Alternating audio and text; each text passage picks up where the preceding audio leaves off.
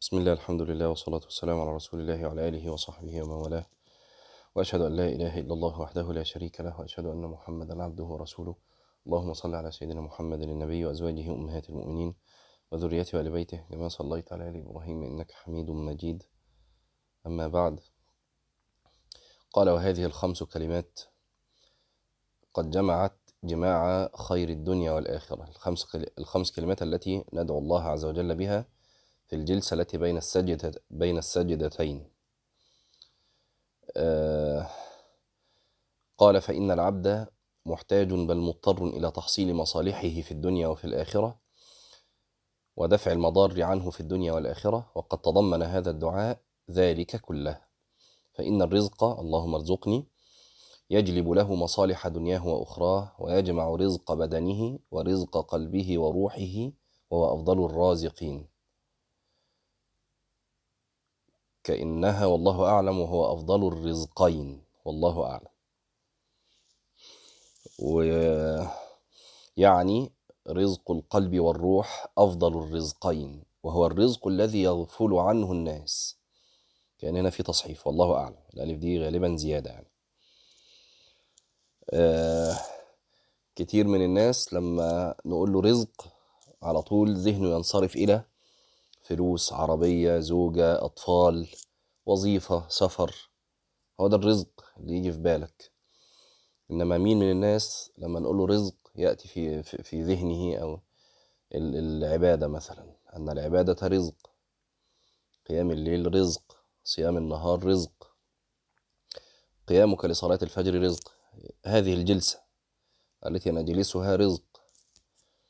آه كل هذه أرزاق وهي أفضل الرزق رزق القلب والروح. إخبات قلبك رزق. إقباله على الله رزق. حبه له وحبه لأوليائه رزق. بغضه لأعدائه رزق.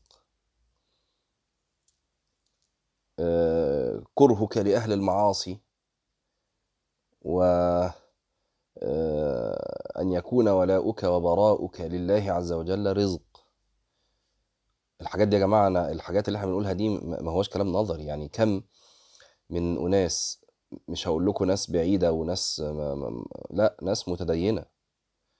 وتلاقيهم مايلين بقلوبهم لأهل الفسق. ولو قدر إنه قاعد في مكان عام مثلا وشاف ممثل ولا مغني ولا يبقى عمال عينيه مش ما بتنزلش من عليه. ليه هو معظم له بقلبه سيبك بقى من. من انه بيدخل يكتب بوست على الفيسبوك. يقول إزاي يعمل كذا انما أول ما هيشوفه في الشارع هيلاقي قلبه معظما له ويعني لولا الملامة لو هو كمان له سمت كمان ولا حاجة واحد ملتحي ولا واحدة لابسة خمارة كان زمانها راحت اتصورت معاها وكان زمان راح اتصور معاه أو راح سلم عليه فهو رزق رزق أن يكون ولاؤك وبراؤك لله عز وجل رزق من الله عز وجل. وكم من محروم من هذه الأرزاق. فهو أفضل الرزقين. رزق القلب والروح أفضل الرزقين. أفضل من رزق البدن اللي إحنا بقى مشغولين بيه. لأن رزق البدن يستوي فيه الإنسان والبهيمة. مش كده؟ أكل شرب مكان تنام فيه أنت وال... يعني البن... ال... الإنسان والبهيمة في ذلك سواء. الله يرزقك ويرزق البهائم. فتخيل يبقى حظك من الرزق أو حظك من فهمك للرزق هو ده. يعني نقول لك رزق؟ فذهنك يروح للحاجات دي هو ده فهمك للرزق؟ فهم البهائم؟ قال والعافية طبعا الدعاء الذي بين السجدتين إيه هو؟ المفروض نحفظ إحنا قلنا نحفظ الحاجات دي ونقولها. وقلنا على الأقل نطول في السجود شوية امبارح. يعني نبدا نبدأ. حد عمل ال... الواجب ولا إيه؟ طيب. قال اللهم ارزقني وعافني. قال والعافية تدفع مضارها. يبقى الرزق. يعني جلب مصالح الدنيا والآخرة. والعافية أن أن تدفع عنك مضار الدنيا والآخرة. فأن تعافى من المضار. فاللهم ارزقني وعافني واهدني. فالهداية تجلب له مصالح أخرى.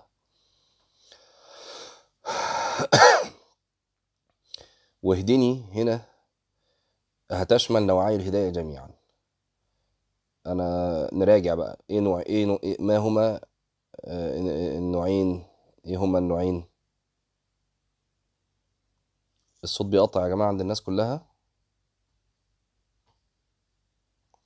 حد يكتب الأول الصوت بيقطع ولا إيه؟ طيب الصوت كويس. اللي عنده بقى الصوت وحش يستغفر شوية. طيب إحنا قلنا الهداية نوعين هداية توفيق آه، محمد كتب هداية التوفيق في نوع تاني من الهداية. هداية الإيه؟ هداية الإيه؟ ناقص نوع. هداية إرشاد أحسنتم. خلاص هداية إرشاد وهداية توفيق. اللهم ارزقني وعافني واهدني هداية إرشاد وهداية توفيق. خلاص هداية إرشاد يعني دلني على الخير. وهداية التوفيق يعني احملني عليه. وقلنا لكم المثال الإيه؟ إن واحد جه بيسألك إزاي اوصل المكان الفلاني فقلت له تمشي على طول تخش تاني يمين في أول شمال هتلاقي المكان في وشك. أنت كده عملت معاه إيه؟ هداية الإرشاد. هو سابك راح ماشي داخل شمال بدل ما يدخل يمين. خلاص انت ما هتعمل له إيه؟ ولذلك ده هيحل لك إشكال بقى.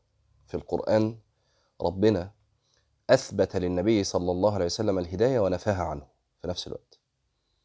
فقال سبحانه وتعالى النبي وإنك لتهدي إلى صراط مستقيم.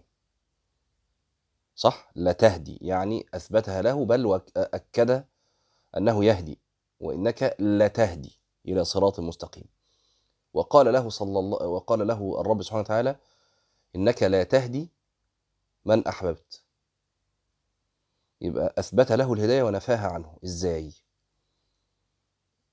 يعني هو يهدي ولا لا يهدي؟ صلى الله عليه وسلم. هو يهدي ولا يهدي. لأن ربنا قال إنه يهدي وقال إنه لا يهدي.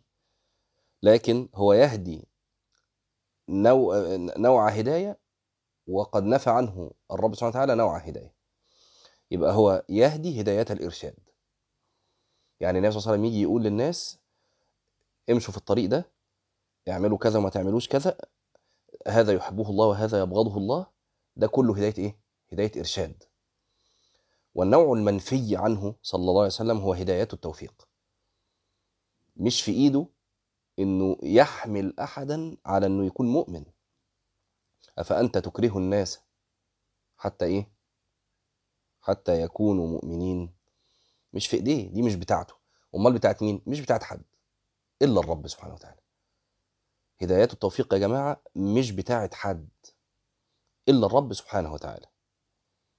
خلاص؟ فلما بتيجي تسأل ربنا بقى الهداية سواء في الفاتحة اهدنا الصراط المستقيم أو هنا اللهم ارزقني وعافني واهدني استحضر المعنيين جميعا إن أنت محتاج لهداية إرشاد محتاج تعرف الحق من الغلط الحق من الباطل الصح من الغلط الحلال من الحرام محتاج تعرف ده. ومش بس كده محتاج هداية توفيق. أن يخلق الله عز وجل لك الإرادة والقدرة وأن يحملك على ذلك. اللهم أرنا الحق حقا ما سكتناش ومشينا. لا كملنا الدعاء. وارزقنا اتباعه. شو يا جماعة الكلمة هنا هي جاية في وقتها أهي. وارزقنا يبقى اتباع الحق إيه؟ رزق. اتباع الحق رزق. وارزقنا اتباعه. واضح؟ قال والهداية تجلب له مصالح أخرى والمغفرة يبقى إحنا كده إيه ماشيين واحدة واحدة أهو. اللهم اللهم ارزقني وعافني واهدني واغفر لي والمغفرة تدفع عنه مضار الدنيا والآخرة. المغفرة إحنا كل مرة كده نديكوا حاجة في اللغة يعني هي بتيجي كده بالقدر. الغين والفاء والراء. الجذر ده يدل على إيه في اللغة؟ حد يعرف؟ اللي هو غافارا المرة اللي فاتت قلنا إيه؟ قلنا الغرام الغين والراء والميم. غرما وقبلها قلنا الجيم والنون. آه غفر تدل على إيه؟ على الستر والغطاء وكذا. أحسنت يا عبد العظيم. ماشي؟ فهتلاقوا برضو أي معنى آه، من المعاني بتاعت الجذر ده أو أي كلمة هيتحط فيها الجذر ده هتلاقوه بتدور في الفلك ده. فالمغفرة تعني ستر الإيه؟ ستر الذنب. ماشي؟ والمغفر عارفين المغفر؟ حد يعرف إيه المغفر مش عارفين؟ طيب يبقوا دوروا عليه بقى عشان ده ما هوش درس لغة. يعني المهم الم... ال- ال- غفر ده هتلاقوه بيدل على المعاني دي. خلاص؟ ماشي. قال أيوه أحسنت يا عبد العظيم. المغفر ده اللي هو الايه الخوذة اللي بتتلبس في الحرب. ده بيسموها المغفر. ماشي؟ ليه؟ بتستر الرأس وبتحميها من ال- السلاح وكده يعني. خلاص؟ طيب حد يكتب للي ما عندوش صوت بس يكتب له إن هو يخرج ويدخل تاني. يقفل ويدخل تاني. قال والرحمة تجمع ذلك كله. اللهم ارزقني وعافني واهدني واغفر لي وارحمني. فالرحمة تجمع ذلك كله. وارحمني. قال والهداية تعم تفاصيل أموره كلها. وشرع له أن يعود ساجدا كما كان. خلصنا الجلسة اللي بين السجدتين يلا ارجع اسجد تاني ولا يكتفي منه بسجاد بسجدات واحدة وهذا سر في السجود. السجود يا جماعة هو الركن الوحيد في الصلاة الذي كرر في الركعة. واضح؟ هتلاقوا الركوع هو ركوع واحد. قيام القراءة قيام واحد. السجود سجودان. فده الركن العملي في الصلاة الذي كرر لشرف هذا الركن. طب ليه. ليه شريف هذا الركن؟ ليه شريف؟ لأنك بتكون فيه في قمة الذل في قاع الذل عفوا. فيبقى أشرف المقامات بين يدي الرب مقام الذل والخضوع والافتقار. ولا يكتفي منه بسجدات واحدة في الركعة كما اكتفى منه بركوع واحد. وذلك لفضل السجود وشرفه وقرب العبد من ربه وموقعه من الله عز وجل حتى إنه أقرب ما يكون إلى ربه وهو ساجد. حد يا جماعة عمل حاجة امبارح؟ يعني حد الكلام آه، كان له آه، انعكاس على عمله على صلاته. طيب الحمد لله. هذا الذي نريده. يعني لو لم نخرج من هذا الدرس إلا بواحد ولا اتنين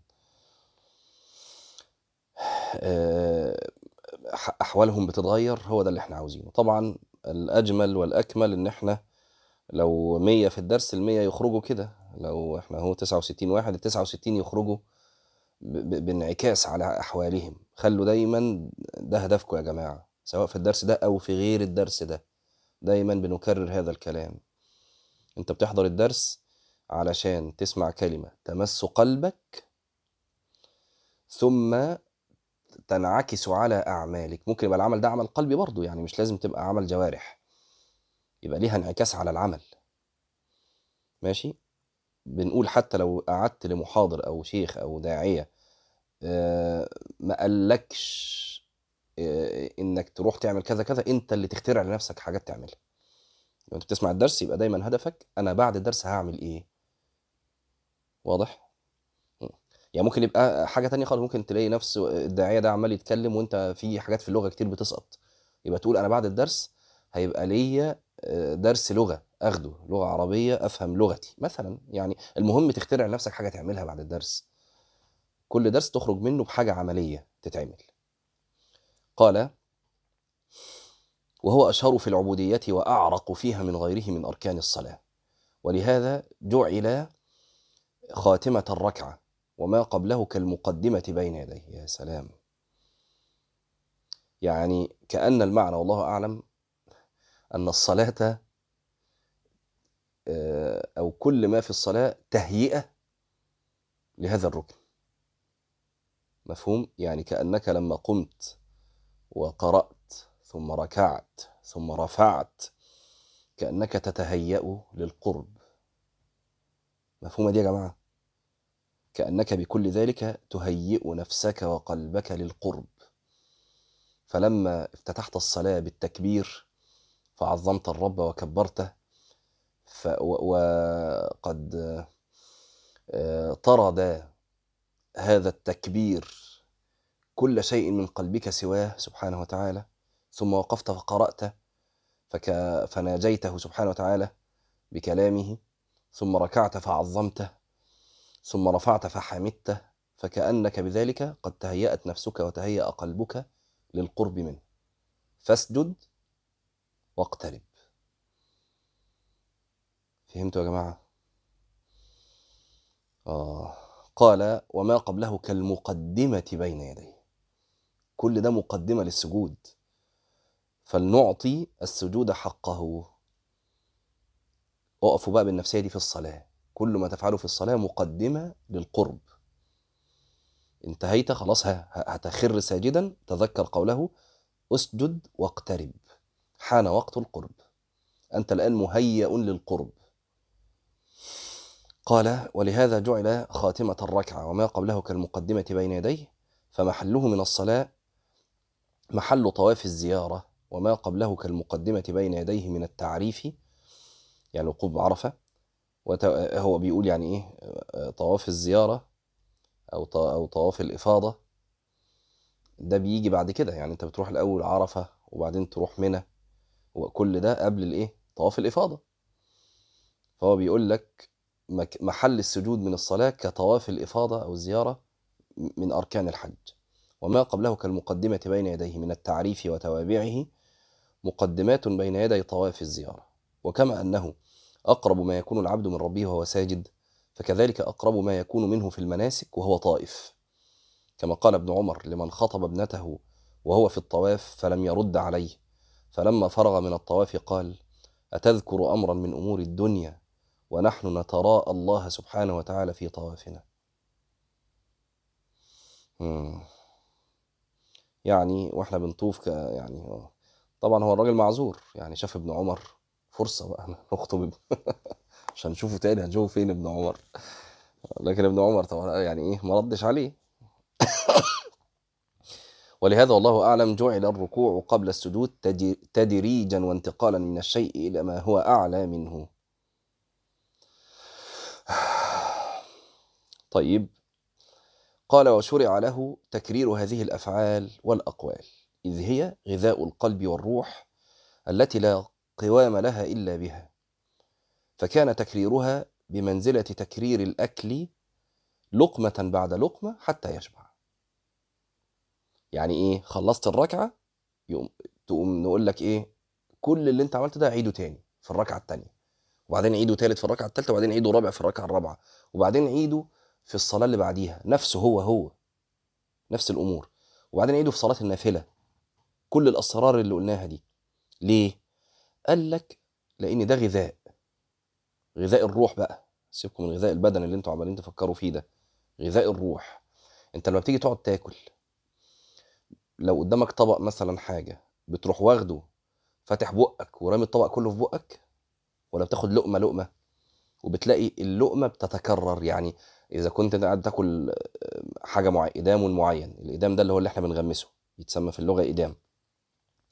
أه ومعاك العيش رغيف العيش. فبتلاقي نفسك بتقطع نفس اللقمة نفس لقمة العيش وتغمس بيها نفس الحاجة عشان تحطها في بقك. وبعدين تقطع لقمة تانية شبه اللقمة الأولى وتغمس بيها نفس الحاجة وهكذا. تدخل الغذاء إلى جوفك بالتدريج. فكذلك هنا غذاء الروح. واضح يا جماعة؟ قال يبقى لقمة بعد لقمة حتى يشبع. وما طبعا غذاء الروح ما بنشبعش منه. من ذاق عرف ومن عرف اغترف. مش كده؟ قال والشرب نفسا بعد نفس حتى يروى. ما بتمسكش إزازة أي حاجة وتروح دلقها في إيه؟ حد بيعمل كده؟ تفاصل لا بق بق مش كده؟ نفس نفس حتى يرى فلو تناول الجائع لقمة واحدة. ثم دفع الطعام من بين يديه فماذا كانت تغني عنه تلك اللقمة؟ ولا حاجة. وربما فتحت عليه باب الجوع أكثر مما به. ولهذا قال بعض السلف مثل الذي يصلي ولا يطمئن في صلاته كمثل الجائع إذا قدم إليه طعام فتناول منه لقمة أو لقمتين ماذا تغني عنه ذلك؟ وفي إعادة كل قول أو فعل من العبودية والقرب وتنزيل الثانية منزلة الشكر على الأولى. تاني بقى ركزوا في الكلام ده. يبقى إعادة كل قول وفعل فيه معاني. أول حاجة مزيد من العبودية والقرب. صح؟ أنت في كل ذكر بتقرب زيادة وهي عبودية زيادة والثواب زيادة. معنى تاني مهم جدا أن تنزل الثانية منزلة الشكر على الأولى. فكأنك لما وفقك الله عز وجل أن تتم الركعة الأولى بتوفيقه ومنته عليك ولولاه لما أتممت الركعة فكأنك تشكره سبحانه وتعالى بالركعة الثانية. فهمتوا دي؟ يعني يا رب وفقتني للقراءة الأولى فأنا أشكرك بالقراءة الثانية. تقول الله ما هي القراءة الثانية؟ منه برضه. فتشكره بالقراءة الثالثة. وهكذا. خلاص؟ يبقى ده معنى تاني. تستشعره أو سر آخر في التكرار. قال وحصول مزيد خير وإيمان من فعلها. ومعرفة و... مزيد خير وإيمان من فعلها ومعرفة وإقبال وقوة قلب وانشراح صدر وزوال ضرن ووسخ عن القلب بمنزلة غسل الثوب مرة بعد مرة. تلاقوا تحط الايه الحاجة لو مش مش نظيفة لو لو حاجة بسيطة إيه تغسلها مرة. لو ال ال ال ال ال الوسخ الذي في في الشيء شديد شوية تقوم تعمل الغسالة الأوتوماتيك على إيه؟ تلات أربع غسلات مش كده؟ أصل الوسخ كبير. طيب وسخ قلوبنا إيه أخباره؟ حاجة قليلة كده ولا مليان؟ الران اللي على قلوبنا كتير ولا قليل؟ إيه رأيكم الران اللي على قلوبنا كتير جدا. صح؟ قد غلف تلك القلوب ولا حول ولا قوة إلا بالله. فمحتاجين نغسل القلب كم غسلة؟ 17 غسلة وجوبا. كل يوم محتاج تغسل قلبك 17 غسلة وجوبا وما لا يحصى من الغسلات استحبابا. فهمتوا؟ إيه 17 ده؟ 17 غسلة دول هم إيه؟ عدد الركعات الواجبة في اليوم والليلة اتنين فجر واربعة ظهر واربعة عصر وثلاثة مغرب واربعة عشاء 17 غسلة لقلبك على الوجوب ليه؟ لأن قلبك مليان أدران ومليان أوساخ ومليان حاجات وحشة كله رياء وكله عجب وكله حب ظهور وحب للدنيا وركون إليها و... وغل وحقد وحسد ونسيان للآخرة وغفلة وكل حاجة وحشة. فقلب زي ده ما يكفهوش غسلة واحدة. قال فهذه حكمة الله التي بهرت العقول حكمته في خلقه وأمره ودلت على كمال رحمته ولطفه وما لم تحط به علما منها أعلى وأعظم وأكبر وإنما هذا يسير من كثير منها. قال فلما قضى صلاته وأكملها ولم يبقى إلا الانصراف منها. شرع له الجلوس في آخرها بين يدي ربه مثنيا عليه بما هو أهله.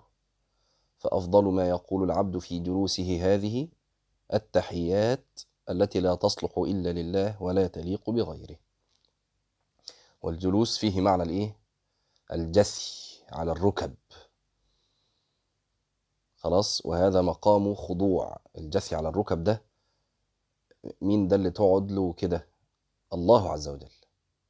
خلاص؟ قال ولما كان من عادة الملوك أن يحيوا بأنواع التحيات من الأفعال والأقوال المتضمنة للخضوع لهم والذل والثناء عليهم وطلب البقاء والدوام لهم وأن يدوم ملكهم فمنهم من يحيى بالسجود ومنهم من يحيى بالثناء عليه ومنهم من يحيى بطلب البقاء والدوام له ومنهم من يجمع له ذلك كله. فيسجد له ثم يثنى عليه ثم يدعى له بالبقاء والدوام. وكان الملك الحق المبين الذي كل شيء هالك إلا وجهه سبحانه أولى بالتحيات كلها من جميع خلقه وهي له بالحقيقة وهو أهلها. ولهذا فسرت التحيات التحيات لله بالملك. وفسرت بالبقاء والدوام وحقيقتها ما ذكرته وهي تحيات الملك وال, وال... ال... وهي تحيات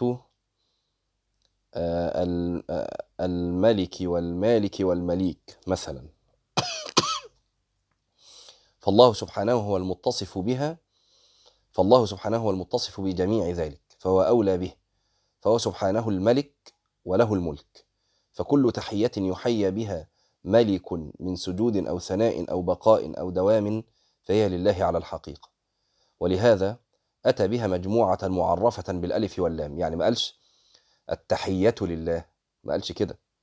ولا قال تحيات لله بل جمع بين أن تجمع الكلمة وأن تعرف التحيات لله. إرادة للعموم وهي جمع تحية.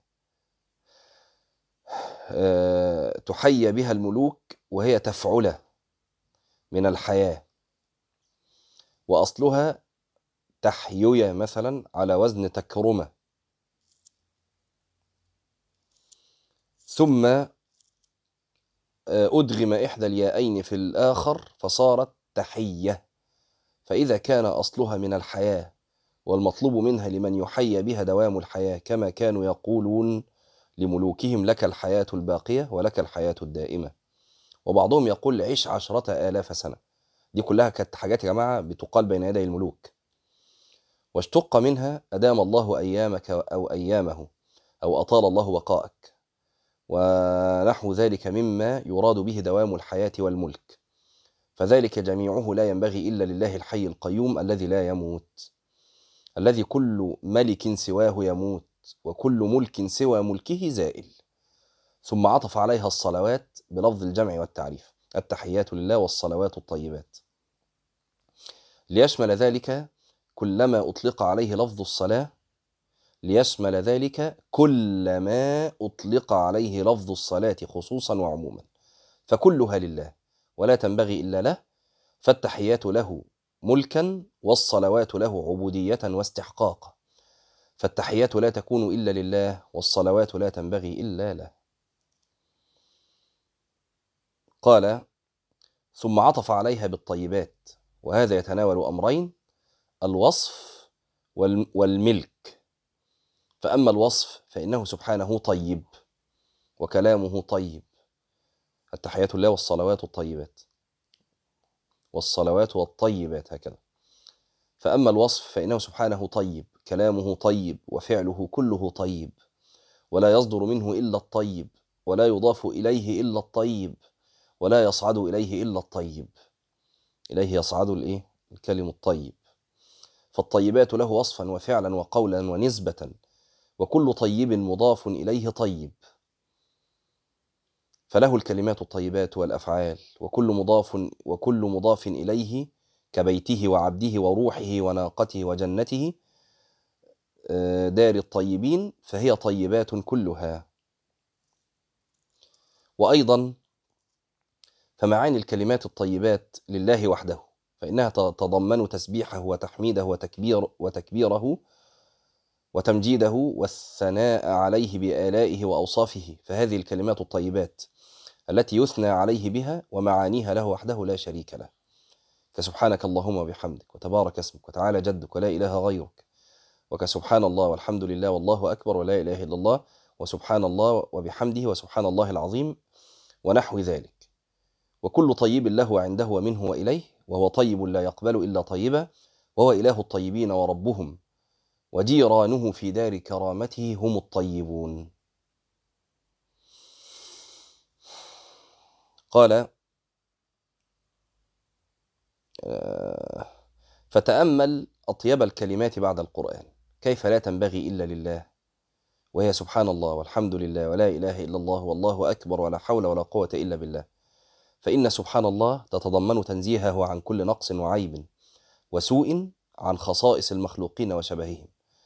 والحمد لله تتضمن إثبات كل كمال له قولا وفعلا ووصفا على أتم الوجوه وأكملها أزلا وأبدا. ولا إله إلا الله تتضمن انفراده بالإلهية وأن كل معبود سواه باطل. وأنه وحده الإله الحق وأن من تأله غيره فهو بمنزلة من, بمنزلة من اتخذ بيتا من بيوت العنكبوت يأوي إليه ويسكنه من الحر والبرد فهل يغني عنه ذلك شيئا؟ والله أكبر تتضمن أنه أكبر من كل شيء وأجل وأعظم وأعز وأقوى وأمنع وأقدر وأعلم وأحكم فهذه الكلمات لا تصلح هي ومعانيها إلا لله وحده. كلام الكتاب مش واضح أنا عارف. يعني أنا تعمدت أن أنا أقرأ هذه هذا الجزء قراءة سريعة سردية ليه؟ لأنها خارج مقصود الكتاب. مقصود الكتاب يا جماعة أسرار الصلاة. والآن ابن القيم يتكلم بنوع تفصيل في معاني الأذكار. خلاص؟ وكمان ما هياش يعني سبحان الله والحمد لله والله أكبر لا اله ولا حول ولا قوة إلا بالله ما هياش من أذكار الصلاة يعني ما هياش. فأنا كنت بقرأ قراءة سريعة لأنها ما هياش من مقصود الكتاب بالأساس يعني. خلاص؟ آه فعشان كده ما وقفناش عليها يعني. نقف هنا. سبحانك اللهم وبحمدك. أشهد أن لا إله إلا أنت. نستغفرك ونتوب إليك. والسلام عليكم ورحمة الله وبركاته.